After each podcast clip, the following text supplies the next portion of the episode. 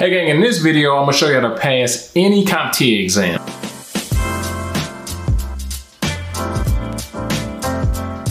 I'm Rob from ITMasterKey.com and my job is to get each and every one of you guys certified. So the first thing you need to do is just a little bit of research about the actual exam you're trying to take. So you need to know things like how long the exam is, how many questions are on an exam, and how much the exam costs.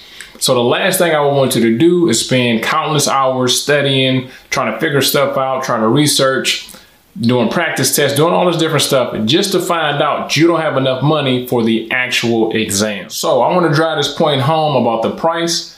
You would be surprised how many people spend hours and hours and hours and hours just to find out that the actual exam cost is outside their price range. Now you can go to YouTube University, you can do other free things, but no matter what, you cannot get away from paying for the actual exam. So just make sure that you know how much the exam costs that you're going after. So the second thing you need to focus on is PBQs. So PBQ stands for performance based question. Now, performance based questions are also known as simulations. So performance-based questions aren't just a generic question and answer. These types of questions are going to present a problem and you have to actually perform the solution. Okay, now it can be a myriad of topics depending on your exam, the exam type, but the PBQs most often are the first things you're going to see on the actual exam. So a lot of times people go inside the exam and this kind of throws them completely off. Not my students, because that's one of the things I drive home. Hey man, you're gonna have simulations first. Hey man, you're gonna have simulation first. Hey man, you're gonna have simulations first. So simulations, PBQs, performance-based questions are scaled and are worth way more points than any other question.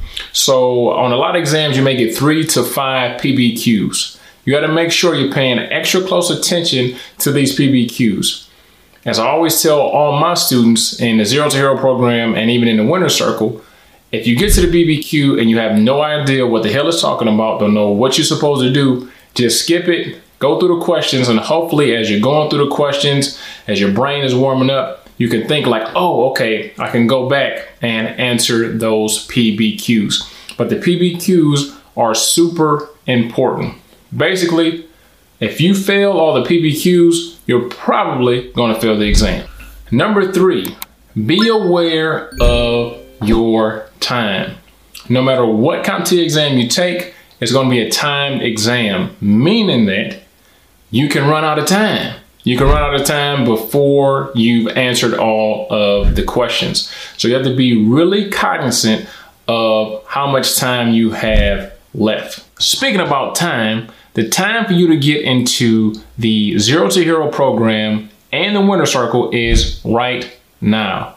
So if you ever seen my face before, if you ever heard my voice before, you should already know we're getting people certified every day. What certifications are people getting? They're getting A plus, Net Plus, Security Plus, all in 90 days, nine zero. So if you want to go from zero to hero or become a part of the winner circle, make sure that you enroll below. Let's get back to the video. Now, believe it or not, gang, some people actually run out of time on the exam. That is inexcusable. That is inexcusable. Oh man, I ran out of time, I had 20 questions left. Oh, I ran out of time, I had 10 questions left the timer, right? There's a timer inside of the actual test, the actual exam. And it's, you know, counting down the whole time. So you need to make sure you're reading the question and looking up at that timer. Reading the question and looking up at that timer, right? You got to make sure that you don't run out of time. Give yourself a fair shot at the actual exam. To me, if you're so locked in, so laser focused that you didn't notice this big ass clock that's counting down, you probably didn't notice the right answer when you was inside of the exam on the actual questions. So, take a deep breath, relax, you studied, that's what you're here for. Pick the right question, pick the right answer, and just move on. Last but not least, don't change your answers. So some people run out of time.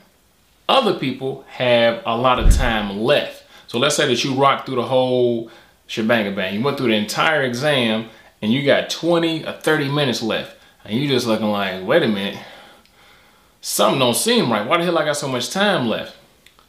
I would not suggest that you go through every question, every answer, comb through, second guess yourself, and change a bunch of stuff.